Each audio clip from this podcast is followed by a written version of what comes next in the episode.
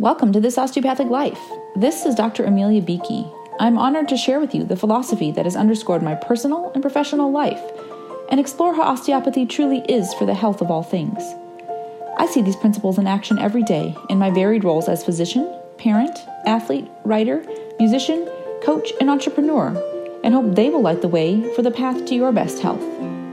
Please note that while I am a physician, this podcast is intended to share general information and encourage discussion about medicine, health, and related subjects. The content provided in this podcast and in any linked materials is not intended and should not be construed as medical advice. Thank you for joining me for episode 12 of season 2 of This Osteopathic Life. Today's episode focuses on boundaries. And before we get fully started, I'd like to take a moment to reflect on the day, this, the 10th of May, 2020, Mother's Day, and send gratitude and love out to my own mom, to my children who make me a mom, to all those figures in my life who have served a mothering role, and extend to all of you listening peace, love, joy, support, and however this day shows up in your life. I was reflecting on the first blog post I wrote under Mama Tridoc back in 2015, exactly on this day, which was also a Mother's Day in that year. And it focused on living the dream, a concept, a question we pose to one another in our household in various ways, you know, for the daily and the seemingly mundane to the big ideas and hopes for our lives. And one for me has truly been the experience of this osteopathic life coming to various levels of fruition, the podcast certainly being one, the website, the events, and it's stepping into a new space of tangibility. And it does feel like a maternal experience, nurturing this idea, watching it blossom and grow, seeing how it might mature. And I thank you for joining me along the way. And I encourage you to consider in your life what idea you might be gestating, that you might be birthing, that you might be nurturing, that you might simply be marveling at as it's come to full maturity. And give yourself credit and support and encouragement for whatever stage that you're in. And thank you for nurturing new and beautiful ideas for the world. And so, as the topic presented itself for this episode, you know, it was fascinating to me. And it came up this past Tuesday during a call. As I mentioned, I'm currently in training with the Life Coach School, which in its own accord has been such a fascinating experience in really reinforcing the opportunities I see in osteopathic medicine and the tenets to align with the concepts in coaching and really serve the health of all. And in my weekly call with my peer coach, I was discussing the idea of kind of holding space for myself and seeing some positive shifts in my own behavior. And it was interesting to me that it really came to light as I discussed having puppies in our household which is a new adventure. New adventure in mothering, a new adventure in boundary setting and holding and learning. And what really painted a broad picture for me was talking about the freedom we had experienced the day prior by putting up in the yard some temporary fencing. So we have shared backyard space with neighbors, and everything is very closely aligned. And two of our neighbors have some fencing, and we needed to close that off in order to have a space for the dogs to safely roam. And just that act of putting up a few boundaries, a few clear limits, the experience of being with the dogs changed. And there was this greater ease, this sense of freedom. And I remember saying out loud to my coaching partner, you know, it wasn't until we had clear boundaries that we really could feel free. With boundaries come freedom. And I said in that moment, that's a podcast episode right there. But I wasn't totally sure, you know, how it would flesh out over the course of a full episode and how it would directly relate to health. And as I sat with it and explored it more, it became very clear how much it relates to personal health and professional health and health in systems, health in relationships. And so it was that the concept, the topic for the episode was born through an off the cuff conversation about management of two baby dogs. And thinking about boundaries for me has often felt like a negative connotation. And I think about boundaries as limits. And that was affirmed as I looked up the definition of boundary. You know, the two that pop up first are a line that marks the limits of an area, a dividing line, or a limit of a subject or sphere of activity. And there is a deep seated part of me that thinks limits are bad. You know, limits mean can't. Limits show weakness or failure or lack. You know, we often think about limitless. You know, you can do anything you want, and the sky is the limit as a positive. So if we're imposing limits, that would seem detrimental or negative potentially. But as I see the evolution of this osteopathic life, for example, I'm recognizing more and more clearly that limits are really what's going to allow it the freedom to grow. You know, right now, there are concepts that exist that are very broad and boundless, right? The opportunity is endless, and my instinct is to want to serve everyone and everything in any way possible, which also makes it nearly impossible to actually do anything specific, real, intangible. And so creating some limits, some boundaries on the offerings is really what's going to allow it to come to fruition. You know, having that fence up, even if it's still a generous surface area that's maintained, allows for enough attention, you know, to the soil of the ideas and a small enough area that the resources, you know, watering it with energy and enthusiasm and time is manageable and sustainable. That planting a few diverse crops, it's important to have some balance there, but not every species possible. It means we can create an environment that can cross pollinate enough, but in a small enough surface area that we can really see some development and growth and blooming of the ideas into activities and programs and experiences that can truly serve the health of people.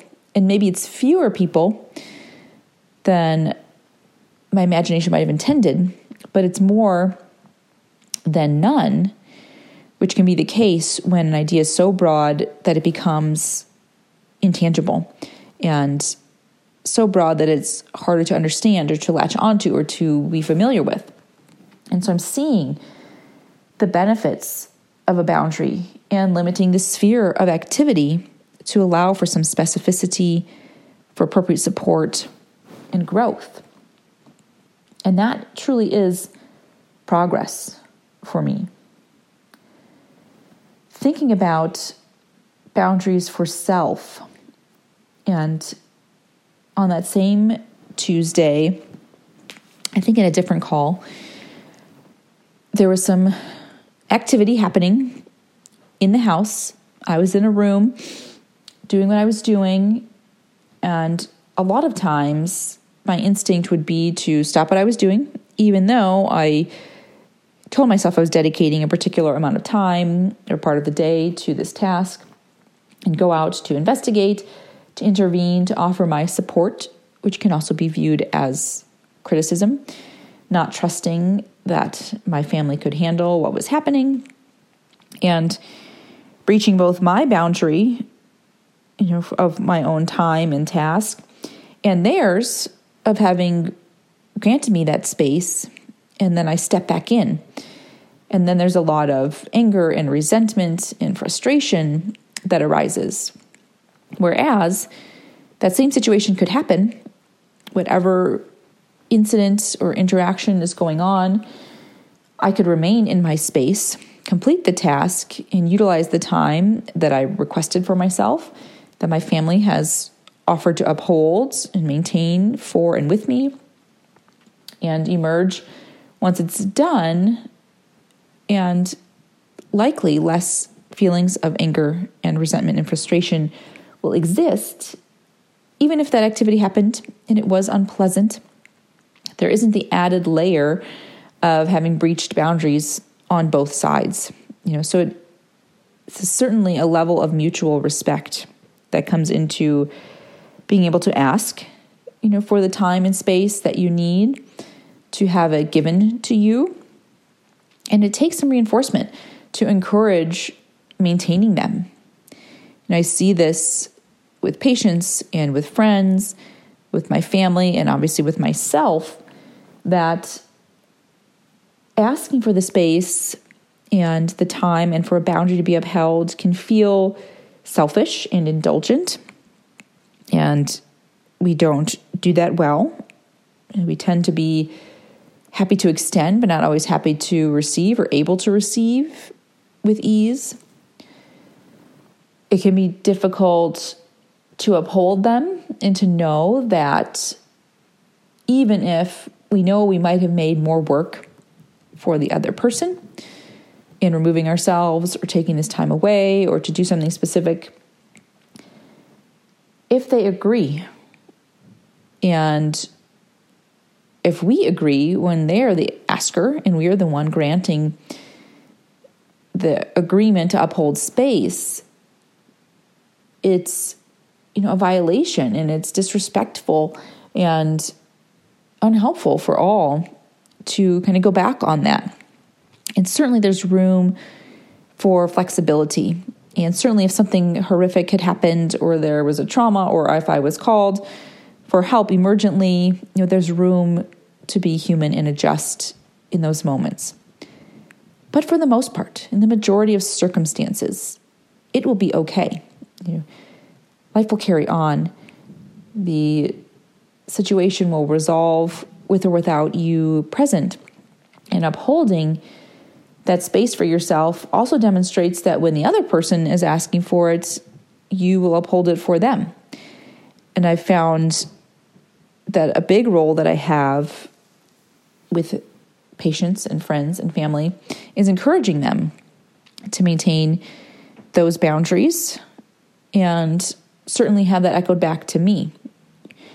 And I will say my family's very generous. You know, I travel a lot for work, although not currently.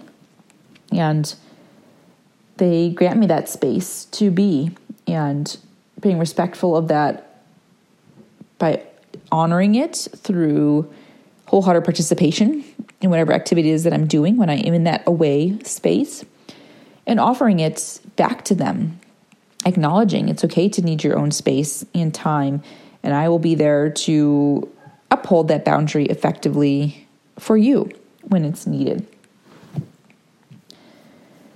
Thinking about that flexibility of boundaries and reflecting even on the fencing that we installed, which is currently temporary, and it came to be because the fence that we wanted, the ideal fence, wasn't available and I hesitated to put in something permanent that wasn't really what I wanted.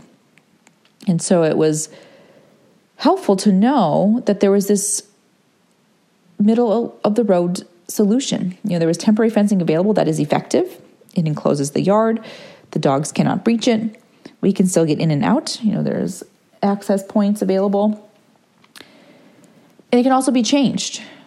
We even changed the configuration recently to help protect a tree, you know, that the dogs found quite appealing in the yard. And it gives us the chance to see is this where we want the fence and how we want the fence and how much higher might we want it in a certain place. But also the flexibility to modify it. And sometimes there are permanent boundaries, right? Sometimes we're ready to lay anchor and cement the posts into the ground. And that can come from our core values and the non negotiables and deal breakers. Totally appropriate. And sometimes we need the flexibility. We need a solution now that might not be 100% perfect, but it's effective anyway, that can still be upheld. You know, it's strong enough and it's also movable as we grow and evolve, and our needs might shift, and our awareness and knowledge might grow. Boundaries as a way to allow us to conserve our energy. And in one article I was reading, it talked about conserving our emotional energy. But I could see both, right? Having these fence up in the yard allowed us, as the pet owners, to conserve our energy of chasing and worry and wonder with the dogs and in relationships. Boundaries, especially when we are clear and communicative about them, allow us to conserve a lot of energy of not having them breached, of not having discussions over and over again about frustration and unmet expectations, you know, because we're upholding these limits you know these limits of our tolerance or our willingness or ability to participate in certain activities. And that saves us you know a lot of repeat performances in conversations and gives us freedom in our relationships to know that certain interactions are okay because they're within the bounds of these clearly outlined expectations thinking about boundaries between you know and having just driven from oregon to michigan thinking about state lines it was a very clear boundary experience. And also how you don't know you know unless that sign is up on the side of the road saying you're in minnesota now what state you might be in and what purpose they serve you know, and they can be seen as challenging and divisive in creating these 50 unique states with all the different expectations, and particularly in this time of pandemic, and seeing the difficulties of managing nationally and on the state and local levels. What are the purpose and the benefit of these boundaries? And it does allow for a sense of identity it allows for a sense of community within them. It allows for the opportunity of engagement between.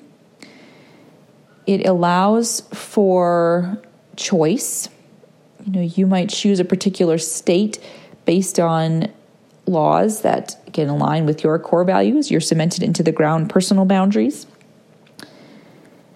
And it allows us to have an awareness of when we're moving between. I think about the boundary between Oregon and California. And when you're driving south into California, there are checkpoints and looking for produce and what can and cannot be brought across these state borders. And sometimes it seems goofy, you know, and especially since some of the food likely came from California, where many of the farms exist. But it also creates this mindful moment you know, to know that we're making the transition between, to respect what the expectations are of this new place. And it gives opportunity for consideration. And in any situation where we're thinking about boundaries between cultures, ways of life, practices, rules, laws, expectations, it can extend the invitation for us to examine our own more clearly because sometimes we do what we do because we've always done it, you know, and not necessarily in a very conscious or conscientious way. And when we're faced with alternate ways of being, thinking, doing, practicing, upholding, we can reflect more on our own and hopefully consciously decide to choose what we're doing because it does align well with our core values, because it does seem the best practice for us, hopefully for others in the common good, or create opportunity for deeper questioning, inquiry, awareness, and understanding, and maybe adapting or modifying what we're doing, saying, you know, how they're doing it over there can be really helpful. And that seems like something I might not have considered. It might solve some of these challenges I've experienced with my own way of being and being open to modifying. Or maybe being swayed so much that being exposed to a new practice that is created through the opportunity of a boundary that allows another culture or way of life to exist and saying, actually, that might be the way to go for me. And engaging or adopting a new practice. And maybe you do that in your own sphere. Maybe it means you move. You know, you step over a boundary and join in a new situation and way of being. And so it creates this consciousness, this mindfulness by drawing our attention to where we are, to where others begin, and how there can be different ideas. And they can coexist and they can invite us to grow and to learn. You know, boundaries create this opportunity for interface. And I think about the oneness of being, you know, and the wholeness of humanity and the continuum of body, mind, and spirit and universal connection. And firmly see those and believe in those and see them as a key feature of health in knowing that how we are and who we are influences the whole and vice versa. But also holding space for that interface between. And even in those droplets of water in the ocean, there is an interface, you know, between those molecules. And what that can mean for us you know, in humanity, in our relationships, and in our exchange is seeing, knowing, outlining, upholding those boundaries allows for this exchange, you know, allows for some dynamism in relationships. And again, through that reflection, allows us to see ourselves more clearly. Thinking about some favorite quotes from Brene Brown. And it seems impossible to talk about boundaries without bringing her up and considering boundaries, again, not to be selfish or limiting in a negative way, but selfish in a preservation of self in order to be sustainable and to serve, you know, the health of the individual, of the community, of the world. And boundaries as courageous. You know, it's not slinking away and saying what you can't do, it's standing tall and saying what you are willing to do and what you are not willing to do, and that both of those are okay, and you're going to stand by them, and that you will uphold them with and for others, that you will acknowledge and hear and reflect back the boundaries others have outlined. You will serve as a reminder to them when you observe that they might be breaching a boundary they have set, because we often need someone else to remind us hey, this, you said this wasn't okay with you. Perhaps you're getting upset because you've stepped beyond you know what you're willing to do maybe we can go back and you know draw that line in the sand a little deeper and recognize that it's for your good and the greater good that we stay in the realm of this space. And I think about that in my interaction with patients and friends and family, particularly in this coaching realm, you know, helping people to see what their boundaries are and how to maintain them, where they might want to draw them, and communicate them clearly. And so I'll share a couple these key points from Brene Brown, who has launched a new podcast called Unlocking Us. Highly recommended if you haven't listened to it already. One, she says, daring to set boundaries is about having the courage to love ourselves, even when we risk disappointing others. And this helps so much with that idea of seeing boundaries as selfish or limits as failures or weakness, and rather courageous and self loving and acknowledging that others might not like it, particularly if you haven't had many boundaries in the past or haven't communicated them clearly. You might have had them in your head as things you might need to do or want to do, but haven't stated them and haven't upheld them. And when you do, it can be challenging for others because, again, they have different expectations that may no longer be met. And that can be hard, but is also so necessary for our own sustainability. She also notes that I'm never more courageous than when I'm willing to be imperfect and vulnerable and when I'm willing to set boundaries with the people around me. Imperfect, vulnerable, and boundaries as words of courage. And seeing that fence, whether it's temporary or permanent, of boundaries as a space within which to not get it right every time. You know, to know that in this space I can experiment and improvise and evolve and grow, and I'm going to fail and get it wrong, but I'm in this safe space.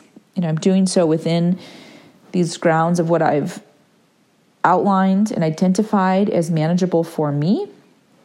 And maybe if you keep hitting a margin, then you can shift it. And that's where that flexibility and boundaries can grow.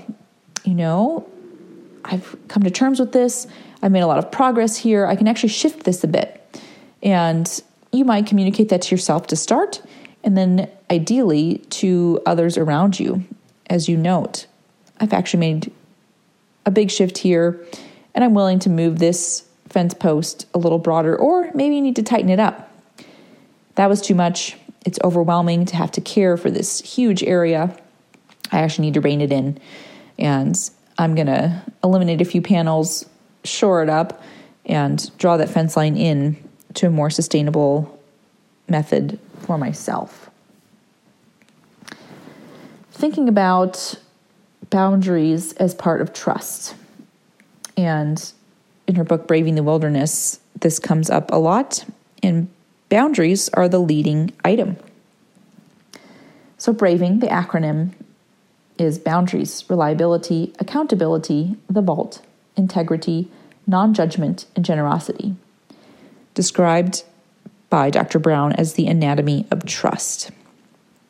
And thinking about boundaries as that first in such a necessary guidepost in creating trust with ourselves, trust in our interaction with our people, family, professionally, with the world, is so key and critical. And acknowledging that it really is in setting up boundaries that we create you know, the freedom and the space of our interactions.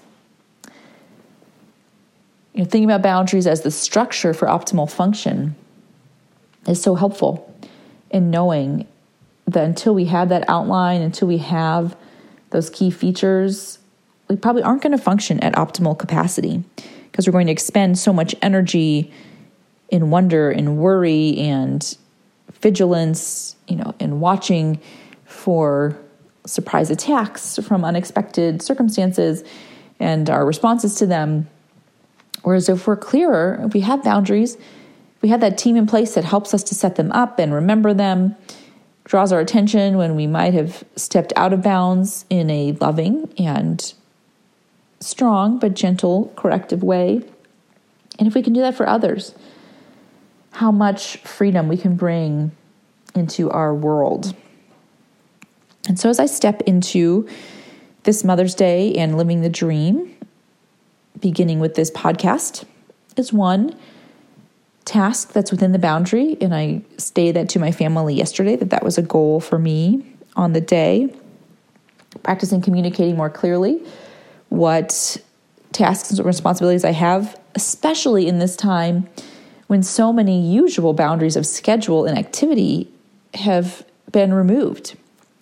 You know, we all had our own space and time at work and at school and at practices, and all of that has been removed. And so we're in this common space, and there's this time continuum that is very blurry and beginning to put more structure and more boundaries in place to allow everyone the freedom to function at better capacity. So, putting up our schedules and saying to one another, I need this amount of time to get this done. You know, please allow that for me. And what space do you need? And we can allow that for you. You know, it takes a lot more conscious effort. And so perhaps this is a great time to build those muscles and to practice, you know, testing what our boundaries are and to move around those panels of temporary fencing. And if we find the ideal layout and the best materials, maybe lay them in a little more permanently. You know, use this training ground as the opportunity it can be to create structured space for our optimal function, create the best boundaries for our freedom, and find health within. That's all for today. Wishing you a lovely Mother's Day in whatever iteration it brings for you. I thank you for your time and attention and for listening to This Osteopathic Life. This is Dr. Amelia Beakey. Thank you for listening.